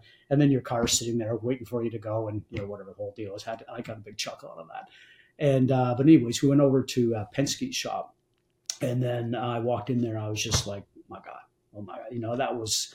They have the NASCAR stuff on one side. They're running a Porsche team on that side, that time way back then, if you can recall. And then they had the IndyCar stuff. And they had electric cars for every class, for every series to practice pit stops. And pit stops in the back of the building at that time, and I think it's probably pretty common for the height of walls at road courses today. But back then you used to have, wall height that Detroit might be different than Long Beach or what have you by a couple inches, what have you. They'd have different height walls because you had to jump over at that point in time. There's nothing unthought about with that team. And then the cameras and all that sort of stuff for all pit stops and the workout room, the fitness room and all that sort of stuff. And so I sort of got a feeling about what you were competing against. And then I was retired, obviously, because I was doing television. And then I got to see Penske's outfit and, yeah, now all the other ones around it, Andretti's down the street and Chip's down the street. And everybody's raised to that level today. But, gone are the days of, and that's why it's probably impressive for your Dale Coynes of the world to have such great events that they have or great runs that they have. But, it's it's one of those things. If you hadn't seen all that sort of stuff when you're trying to get into it, you probably just raised your hand and go, no, it ain't going to work, So I guess to be naive is probably a good thing still when you're doing this business for 10, 15 years, just as you were when you're beginning it, quite frankly. Yeah. Right. It's tremendous. Yeah. Right. I guess before I let you go, you're so immersed in the F3 stuff and you haven't left motorsports your entire career. So you've seen so many decades and from, so many different angles. What advice do you have for, and I'm sure you give it out every weekend at the track, what advice do you have for young guys who want to make a living racing, whether it be guys who have family money or guys who are weekend to weekend, but their goal is, to be a professional race car driver? And you just hit the term right there. If you want to make a living out of this, you need to be a professional. And professional is an easy word to say, sometimes very difficult to follow in the footsteps of being professional. When I say that, we have 3 races per weekend for each class. And I tell them beginning of the season that, your qualifying may go or it may not go, as you want it to go. You will sit down and come up with some form of a strategy. It doesn't matter if it's our F4 or F3 and FR before, more so probably more on the F3 and FR sides. But I said, you're going to come up with a strategy and just be prepared when the lights go out, because we do standing starts. It probably won't be as discussed. The key thing is that you can't get frustrated. And the biggest thing I say to them all the time is that you are now in a car that weighs 1,450 pounds or 1,480 pounds. And you're now doing a 30-minute race. And with a heavy car, you're not driving a 300-pound or a 325-pound go-kart for 12 minutes. Okay. Right. That's, it's not that physical. And, when you turn into a turn in a go-kart, if you're not where you want to be, you just give it some English, move it around or what have you. And by the time you get the apex, you're all good. And, you can make the thing change on a dime, as I always say. With a race car, what happens at the apex is really depicted from turning. And if you don't have it right, then chances are you're missing the apex, you're doing something incorrect, you're going to drive off the road to the exit. I will tell you that when, all these drivers start, the biggest thing is that they drive off the exit constantly because they just, turn in too soon, not understanding exactly what the car is going to do to them. So it's actually interesting to continue watching. I love to see the progression from race one, weekend one, race one, all the way through races, race two, race three. When we get to weekend three, when they're now in their ninth race, it's really fun to see. And I just had in town last night, a father and son that they have their own team and they're running. He ran F4. He's now running F3. And they're in here getting some work done at the Carbon Shop. And, I told this young lad last night, his name's Hayden Bowlesby, great family. I said, man, I'm still a fan because I'm standing upstairs and I've got all my monitors and what have you, but we get to a track like VIR, Virginia International Raceway, where, you've got the upper S's and all that, and the racetrack's great, and we've got a drone for our streaming.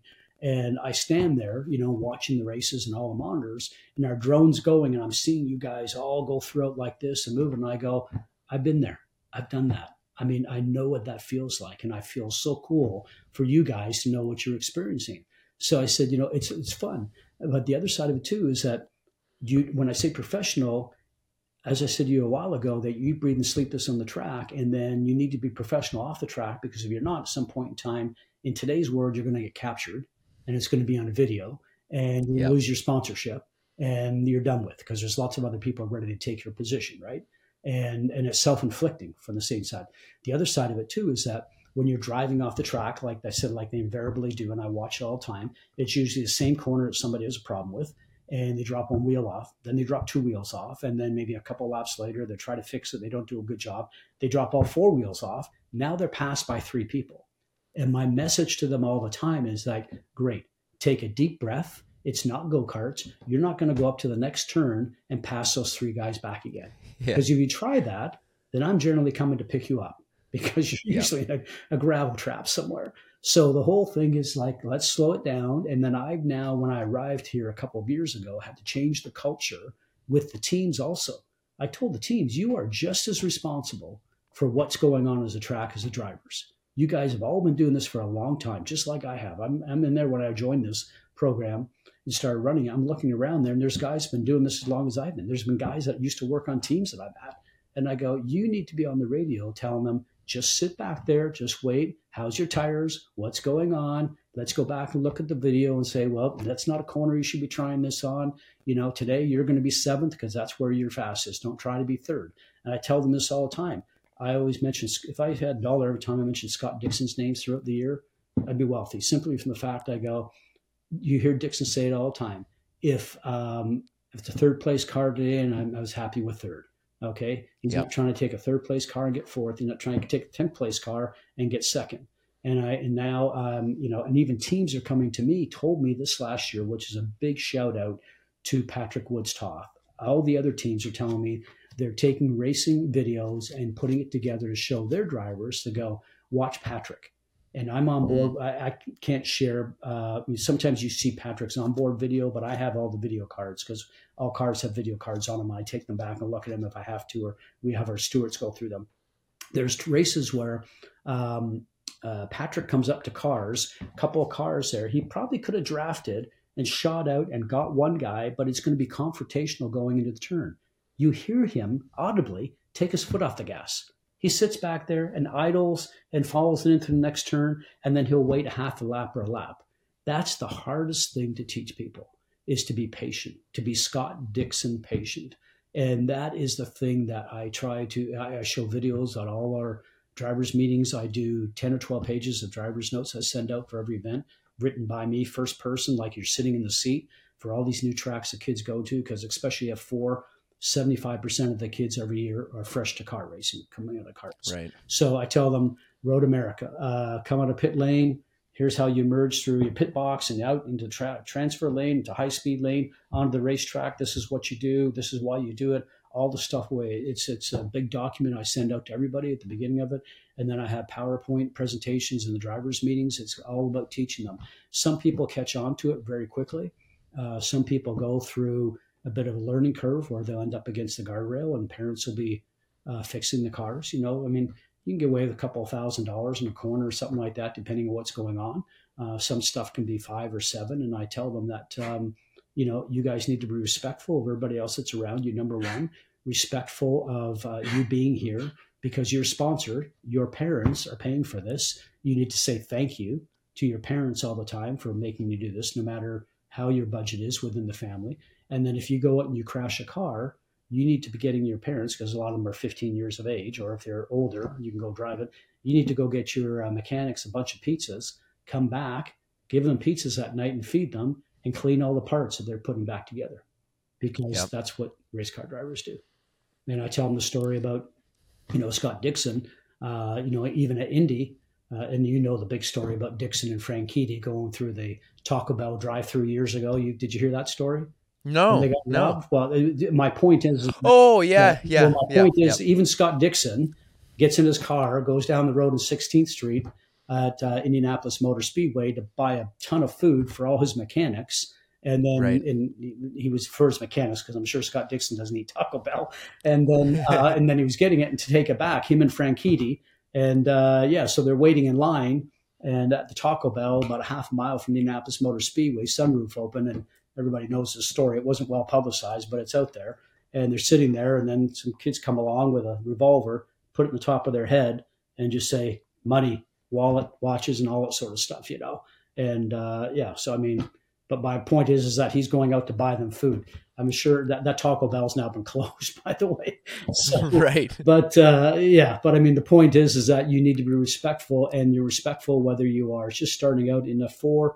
Or be respectful like Scott Dixon is, who's won Indy at multiple championships and respects everything that his guys do for him. You don't do it yourself, you know. Right. Right.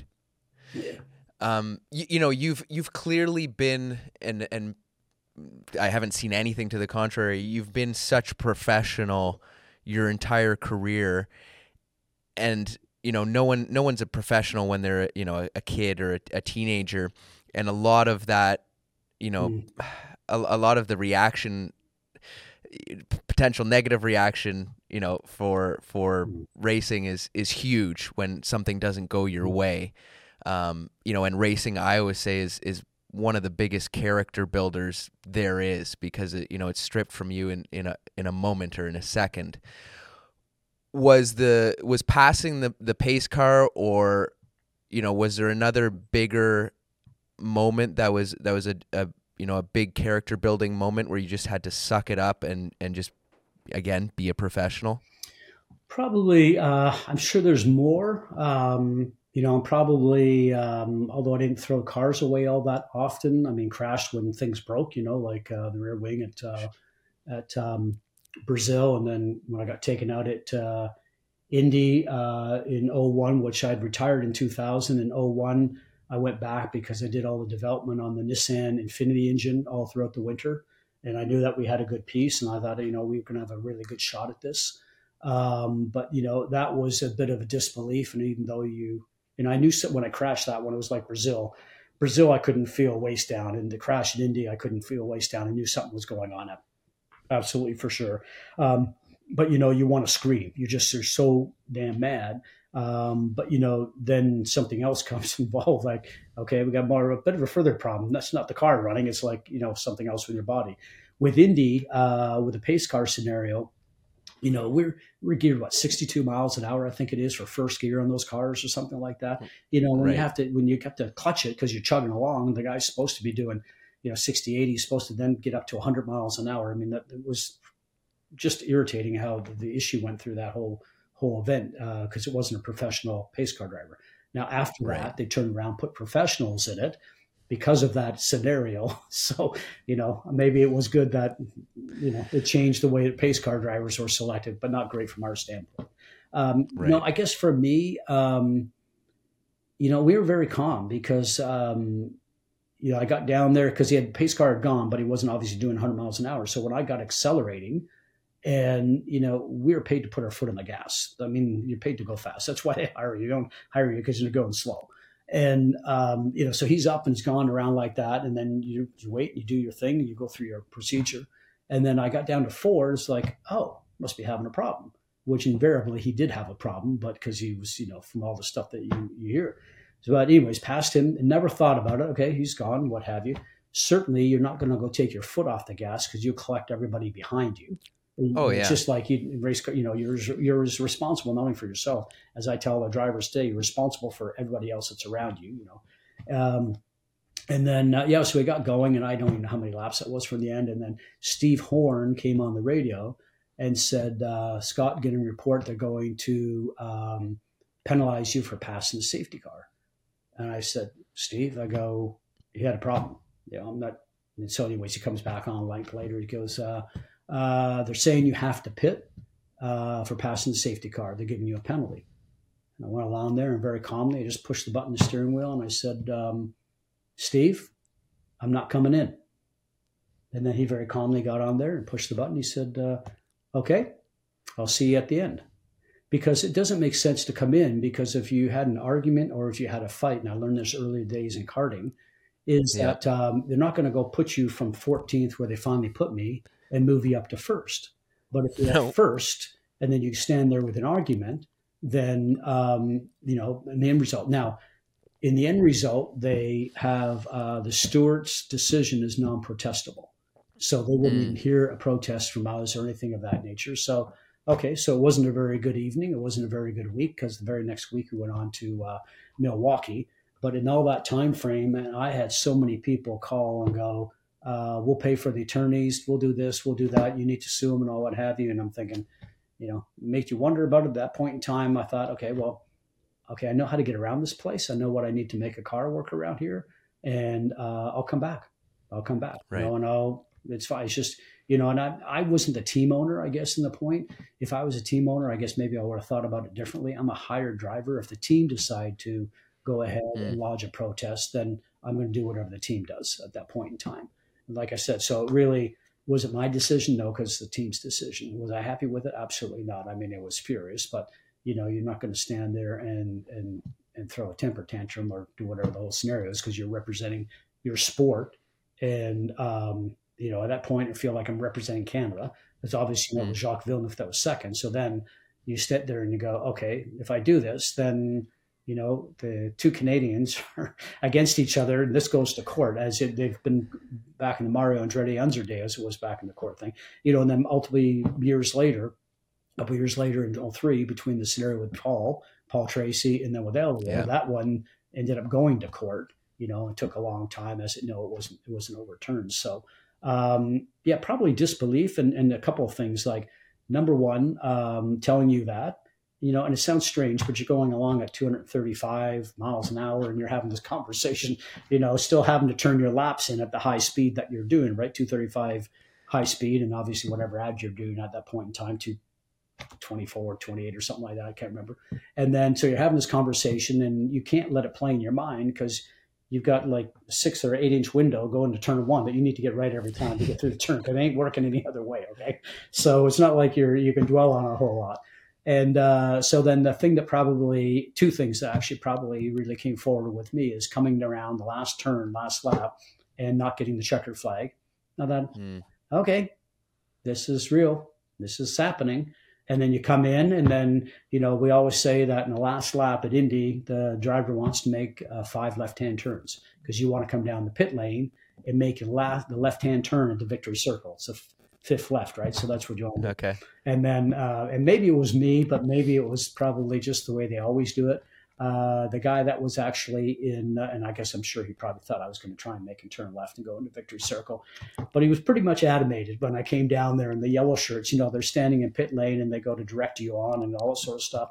He made the biggest motion, like, make sure that you are going straight. And he had all the, you know, the hands flailing and all that sort of stuff. He was going to let me turn left in the Victory Circle, which I wasn't doing anyways. But yeah, so those were the two instances where I sort of looked at that and I thought, okay, This is a problem. Let's go see what we got. So, and then I pulled in and had the conversation with the team, and it was really up to the team. Obviously, you went to the interview room and went through all that, but yeah, huge disappointment. But you know, you get on and you just go to the next event. That's all you can really do. You know, as crazy as it is. Right. No, and I think that's a great lesson because there, you know, you can see that scenario happening with, you know, name a guy who might have reacted differently, right? You know, someone who would have pulled into victory lane, someone who would have thrown their helmet. And, you know, I think it's a great lesson that you just, you know, you suck it up and you move on to the next one. I guess I use that a little bit as a teaching example, but I tell all our drivers now, male, female, and our youngest are 15 coming in, and there are, you know, we've probably got 20, you know, discounting the master's class, which is, you know, we got guys 35 and over in the F3 car. You know, they are 21 to 23, oldest generally, you know, and that's more so in F3. But, you know, and I use that and I tell them all the time is that, you know, the thing that you realize is that you probably won't have three perfect races in the weekend. You might have a great first race. You could be in the podium. You could win. You could go from 15th to 7th. The second race, you might not get past turn one. The motor could stop. You could get a flat. You can get hit from behind, something that has nothing to do with you. And then, you know, you can make your way back up and have a good third race, or you can have three races where you have three podiums each weekend. Pretty darn good. You know, and if you've got a win and then podiums, it's pretty good. I mean, there will be weekends where it's going to go really well, weekends where it's not going to go very well at all. And you need to understand that. And I tell them all the time, it's not only a lesson for you driving your race car. I used to say this to all our kids who all played high-level sports, you know, whether it was hockey and golf with my son at a high level, and then Michael with his karting and the car racing, and then our daughter riding horses all her life. You know, it's really, you can be prepared as well as you can be prepared. You have no control what the event is going to give you. And I tell the drivers the same thing all the time. But what you are responsible for is doing a good professional job and making sure that you are not putting anybody else at harm. And, you know, because I've taken licenses away. I've actually taken licenses away for the whole year. We've suspended people for the remainder of that weekend and following weekends. I've thrown fathers out and not allowed on the property. There's no place for what I call, as we talked about earlier, for that I found when I got involved with hockey and other stuff with my kids with sports. You're driving in F4 125 miles an hour and F3 165 miles an hour. We're not doing that. We are absolutely not doing that. And I tell them all the time that, you know, you can tell me about how disappointing we were there. I get it. I lived it. I understand it. Whether it's events like this or whether it's Indianapolis, you know, and I explained to them what's going on. I explained to the parents, I go, I'm compassionate to what you're telling me because I understand fully. But how you react is how you're going to be graded, not standing here and throwing your helmet. Because if you're going to do that, then you are out of control. And it's easy for us to turn around and say, you're done. You're not doing this. Yeah. No, absolutely. Scott, I really appreciate you making the time for this. This was great. People are going to love it. That's been fun. It takes you back down a little bit to really gives me a retrospective of how long I've actually been doing this. But yeah, it's still fun. I mean, you still enjoy going to racetracks and and just seeing, you know, there's a lot of, it's all about relationships. It's neat that there's a lot of people that I've worked with in the past or been in the paddocks and what have you and other teams that are now slowing down a little bit, don't want to be on the circuit, you know, because IndyCar is pretty crazy right now. And, you know, they come involved in the series that we do because you've got 7 event weekends. Although sometimes we have 18 or 20 races in the series total, obviously. And then I've got a guy that worked on my Brumos Porsche prototype car when I drove with Hurley Haywood and JC French, Jim French's son, at Daytona, that worked on that team. That's actually on our staff. So yeah, cool. It's fun. It's an industry that I wasn't built to be in an office 9 to 5. I pretty much know that. And that became truthful with my son, Michael, who was brilliant minded in business and accounting. He's the one with the accounting and insurance risk management degrees. And when he came home the fourth year of university at Christmas and said, could chase a driving career, but I pretty much know I don't think I want to be doing accounting. I love this stuff, but I don't want to be in an office. And we said to him, okay, you need to decide what you're going to do. He said, well, I've already decided I'm going to become a pilot. So that was his thing. So maybe everybody in the family sort of not cut to be sitting there in the office. I mean, it's different things for different people, I guess. So, we keep doing it. I'm excited about coming to Mosport on Labor Day weekend with our F4 and our F3 FR. And then obviously Trans Am's part of our ownership group. So we're up there with the Trans Am cars. Anxious to bring Trans Am up there because it's been a while. Obviously close to Ron Fellow's heart because Trans Am champion. And Ron's at a lot of our races because he's been helping Patrick Woodstoff. So I do get a chance to see Ron. And obviously Ron was sponsored by McKenzie. When I was sponsored by McKenzie, we traveled with the company a fair amount with his wife, Linda, and my wife, Leslie. So, it's fun. You get to now hang out again and friendships keep going. So it's fun. Yeah, no, very good. I'm gonna work hard all the next couple months to try and do that TA2 race. I think that's a rare opportunity to race a Trans Am car at Mosport. Those things are that class has grown, and our Trans Am series now honestly is almost become like a junior NASCAR series.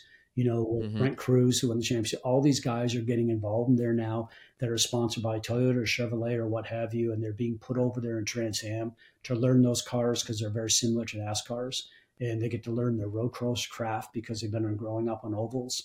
And it's interesting because I've been doing the MAV TV television shows over there, and it's interesting to watch. You're starting to see a lot of NASCAR influence there. They're sending their engineers. And it's grown a lot. So when you're getting field of 40 or 45 TA2 cars, pretty tough company. It's but the biggest thing for you is home track advantage.